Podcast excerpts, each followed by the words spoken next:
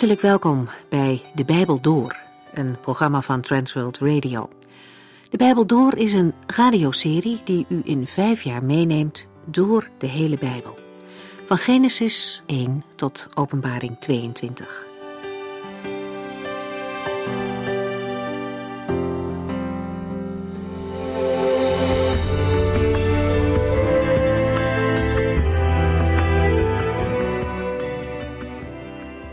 Lezen vandaag verder in 1 Samuel. De vorige keer werden twee dingen genoemd die zich voor Gods ogen afspeelden. Allereerst waren er de twee zonen van Eli. Zij namen onterecht delen van de offers die de mensen aan de Heere wilden brengen voor zichzelf. Die zonde was erg groot in de ogen van de Heere, want wat was het gevolg? De mensen hechten er steeds minder waarde aan om te offeren. De hebzucht van Eli's zonen dreef de mensen weg van God, terwijl zij notabene een voorbeeldfunctie hadden. En meteen daarna staat er van Samuel dat hij diende voor het aangezicht van de Heere. En dat is een totaal andere houding. Hij groeide dicht bij de Heere op. De goddeloze dingen die in zijn omgeving plaatsvonden, die trokken hem niet mee. Van jongs af aan hield hij van de Heere. Zijn biddende moeder zal er ongetwijfeld een rol in gespeeld hebben. In hoofdstuk 2 komt er een man Gods bij Eli. Hij brengt slecht nieuws. God gaat niet op deze manier verder met Eli en zijn familie. Hij rekent het Eli aan dat hij zijn zonen niet beter heeft aangepakt. Eli zegt wel tegen hem dat het niet goed was wat ze deden, maar hij verbond er geen consequenties aan. Hij wist het wel, maar hij ging de confrontatie uit de weg en liet het maar op zijn beloop. Weet u, God doet dat niet. Hij laat niet met zich spotten. Hij laat weten dat er een betrouwbaar priester zal komen die naar Gods hart en gedachten zal handelen. De zonen van Eli zullen omkomen. De Heere is er duidelijk in. Hij zal eren wie hem eren, maar als iemand hem veracht, zal God hem ook verachten. En met deze ernstige boodschap eindigt hoofdstuk 2. Wij lezen nu verder over Gods plannen met Samuel, een jongen die zijn hart erop zette om God te eren.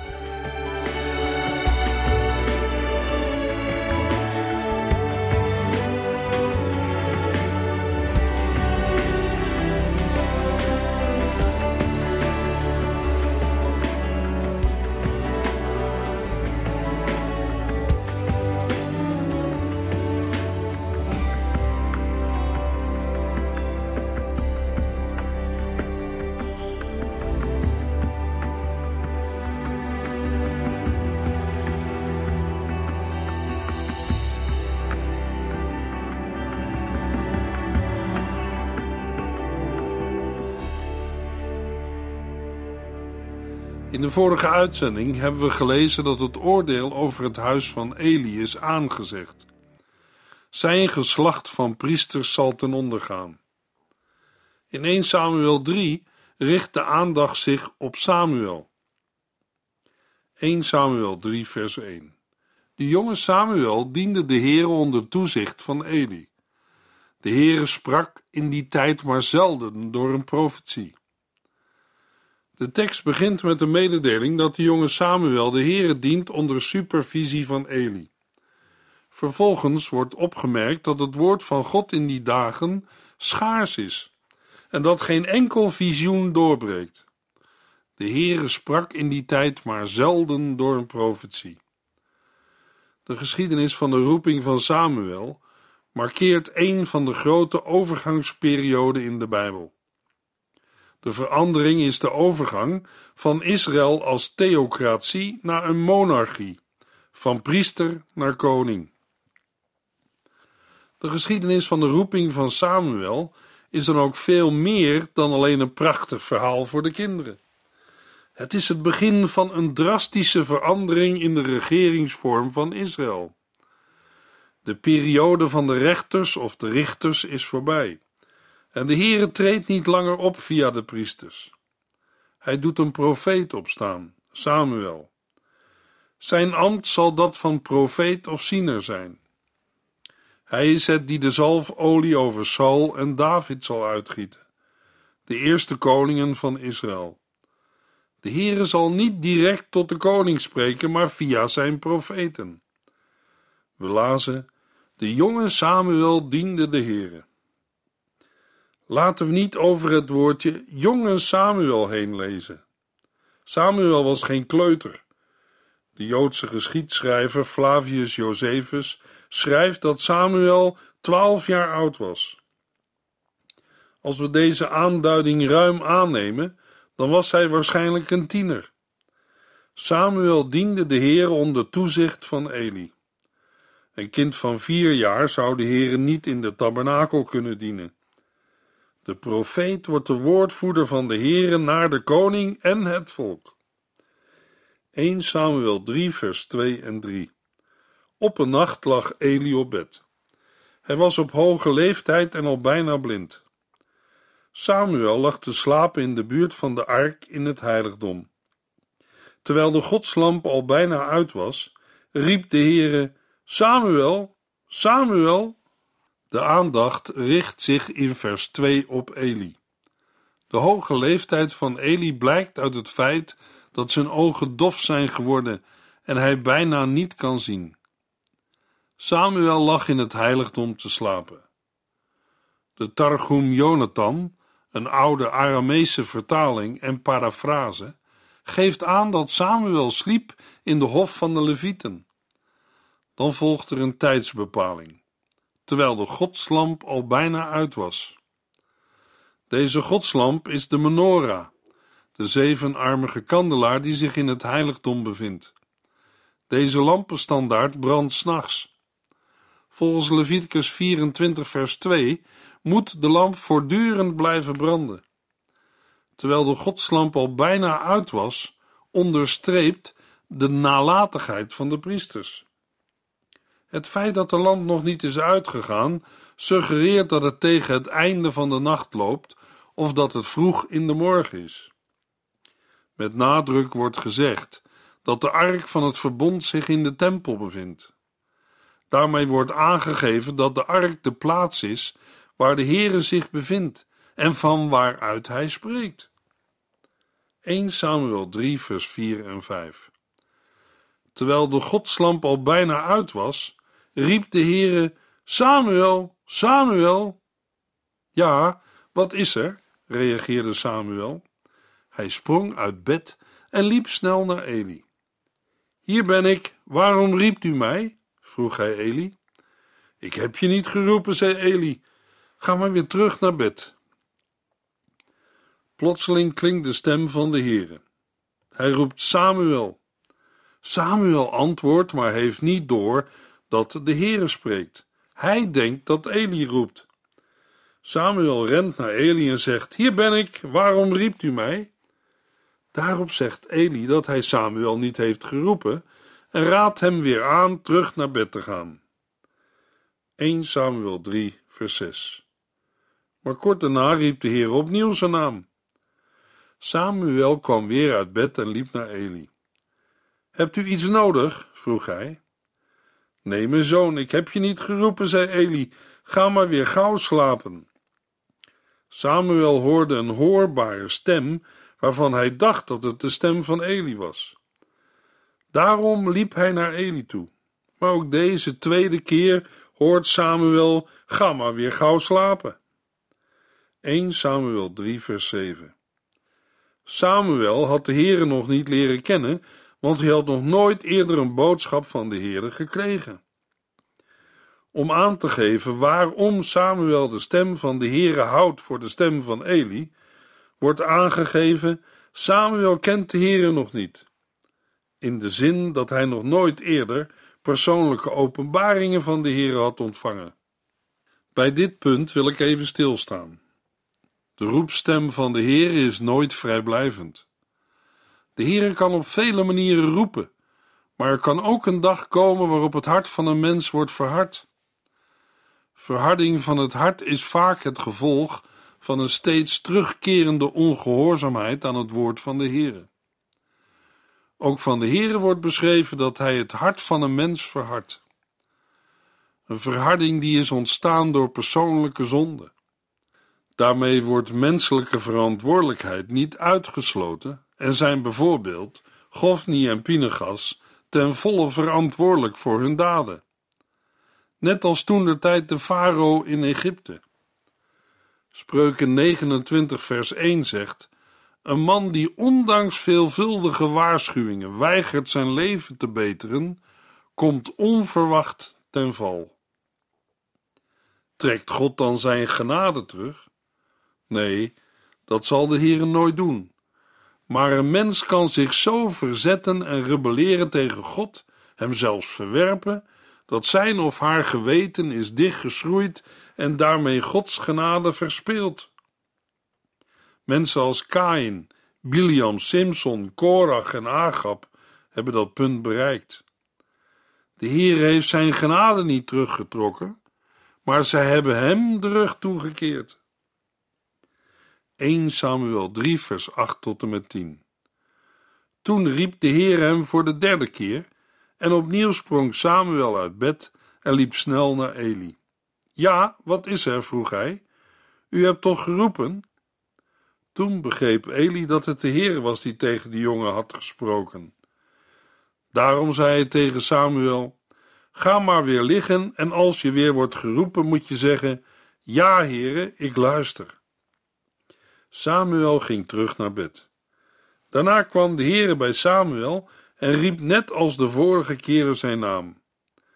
Samuel deed wat Eli hem had gezegd en zei: Ja, heren, ik luister. Voor de derde maal spreekt de Heere tot Samuel en opnieuw gaat Samuel naar Eli.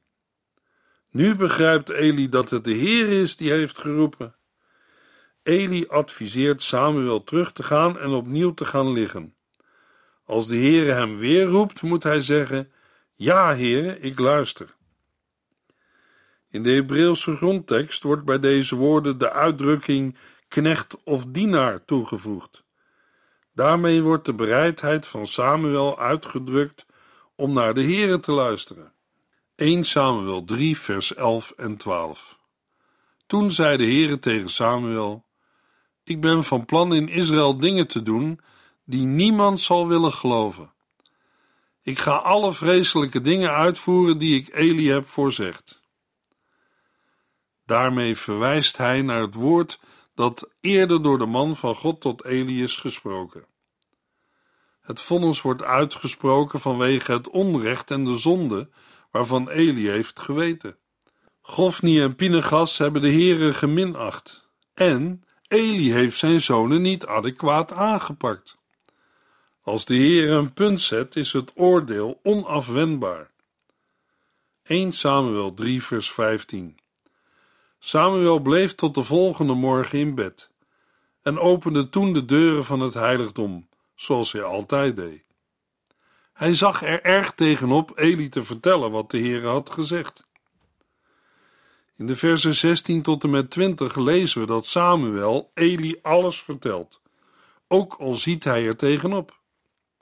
Als Eli de woorden hoort, erkent hij dat de Heere heeft gesproken. Het is de wil van de Heere. Laat hij doen wat naar zijn inzicht het beste is. Toen Samuel ouder werd, gaf de Heer hem wijsheid en bracht alles in vervulling wat hij had voorzegd.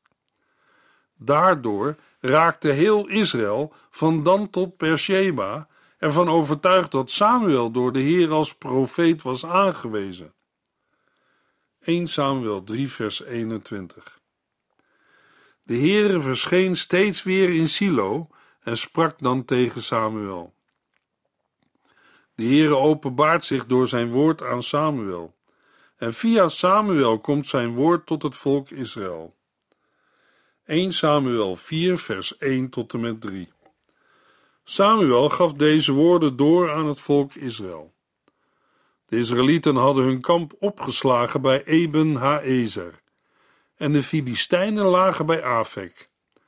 In de slag die volgde versloegen de Filistijnen de Israëlieten en doodden zo'n 4000 man.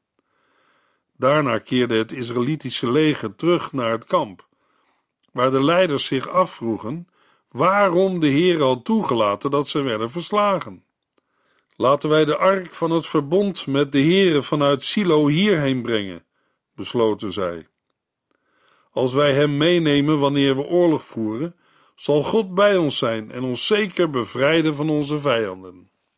Nadat in de twee vorige hoofdstukken het oordeel over het huis van Eli is aangekondigd, volgt nu de voltrekking. Het verslag begint met een beschrijving van twee legers die optrekken naar het slagveld. De Israëlieten legeren zich in Eben Haezer en de Filistijnen in Afek. Eben Haezer is een plaats die zich nog net in het centrale heuvelland bevindt en is waarschijnlijk de meest westelijke nederzetting in Israël. Afek ligt ten westen van Eben Haezer en maakt deel uit van de kustvlakte. De Israëlieten worden in een veldslag verslagen door de Filistijnen en 4000 mannen vinden de dood. Na deze nederlaag gaat het volk terug naar het legerkamp en komen de leiders bij elkaar. Ze vragen zich af waarom de Heer hen vandaag de nederlaag heeft laten leiden. De vraag naar de oorzaak had de Israëlieten tot verootmoediging kunnen brengen, maar ze komen met een zelfbedachte oplossing.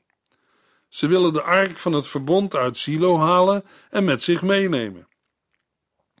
De leiders willen dit zeer heilige voorwerp meenemen naar het slagveld om de overwinning te behalen.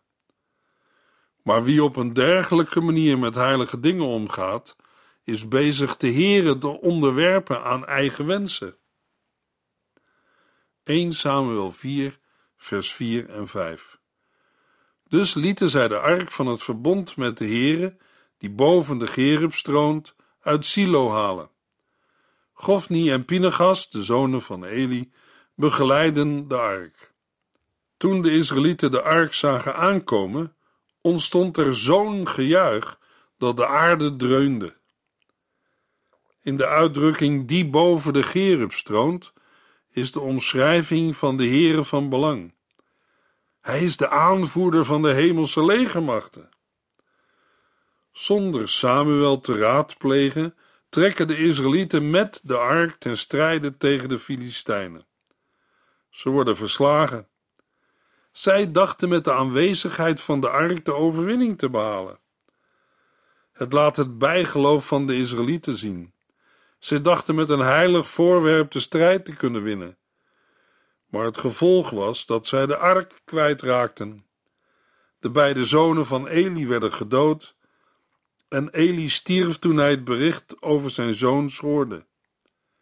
De les die we hieruit kunnen leren is dat we zorgvuldig moeten zijn met ceremoniën en rituelen.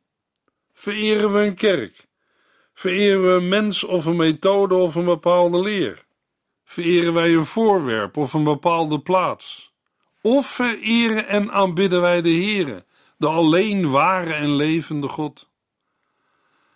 De reactie van de Filistijnen is verrassend. In vers 6 tot en met 8 lezen wij: Wat is dat voor een gejuich in het kamp van de Hebreeën? Toen hun werd verteld dat het gejuich werd veroorzaakt door de aankomst van de ark, werden ze bang.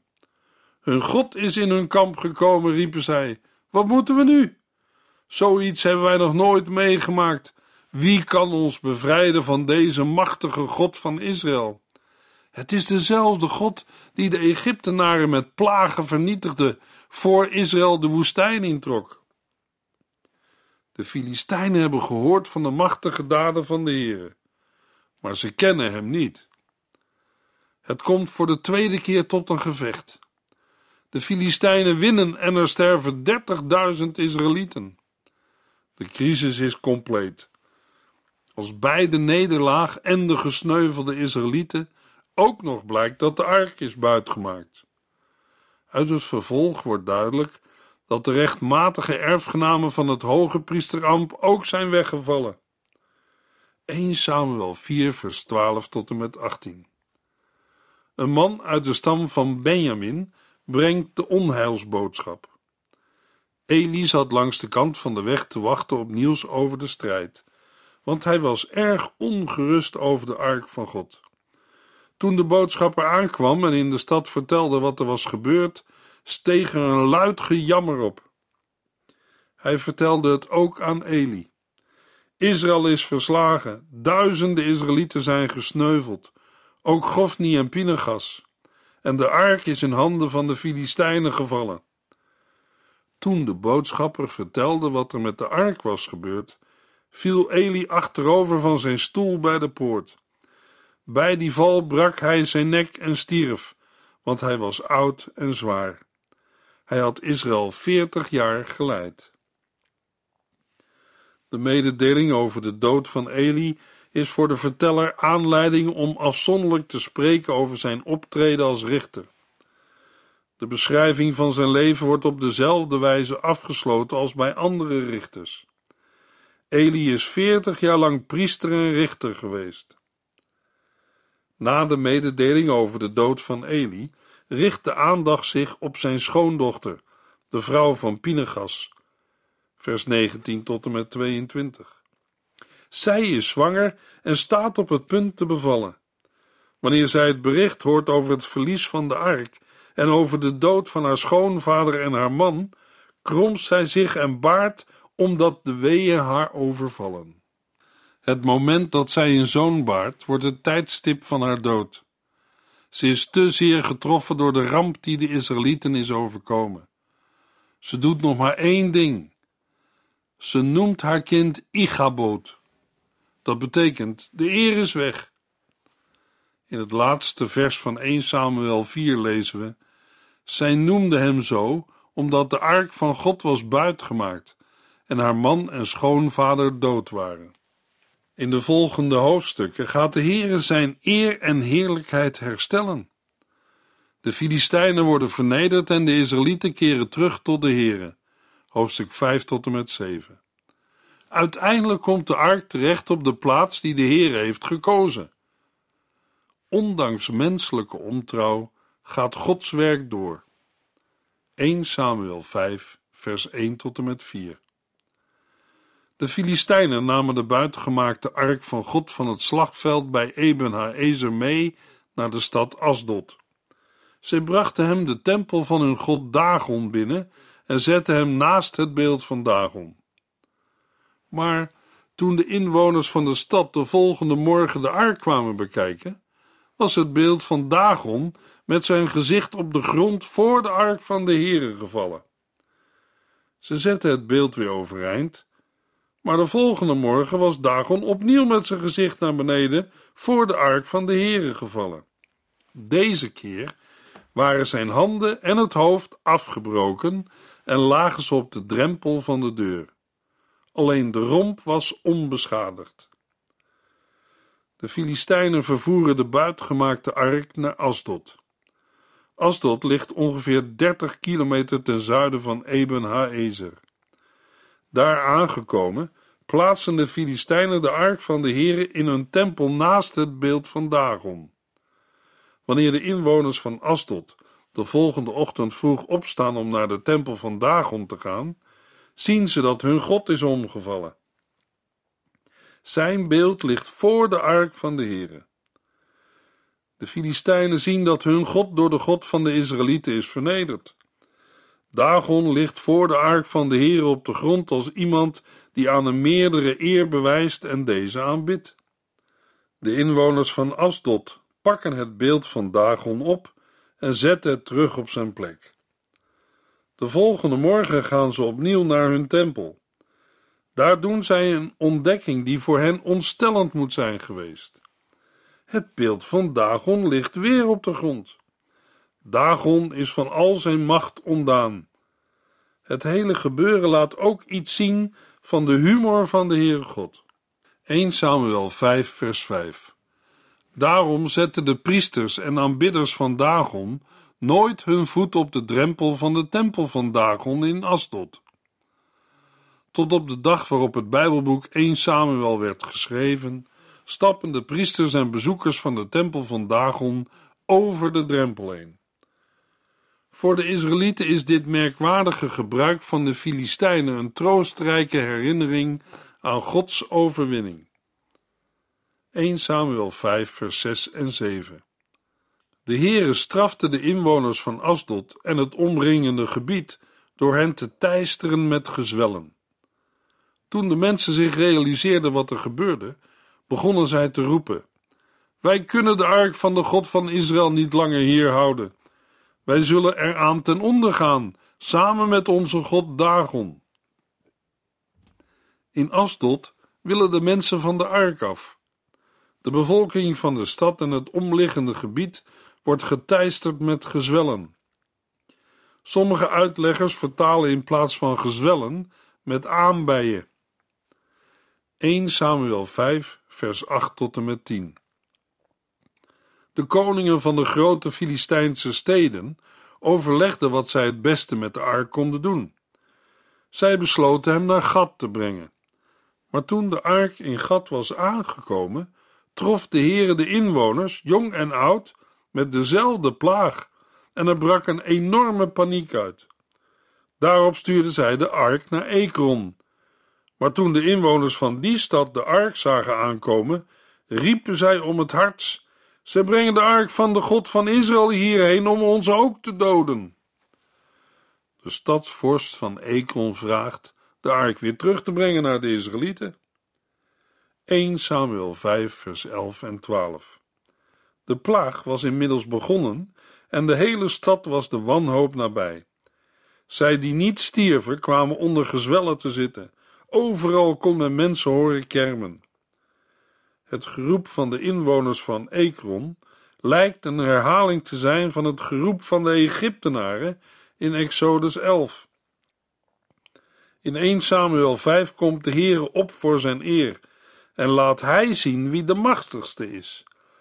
Daarvoor hoeven en kunnen de Israëlieten niets doen. Ook vandaag worden gelovigen en kerken niet opgeroepen tot een activisme dat berust op eigen kracht.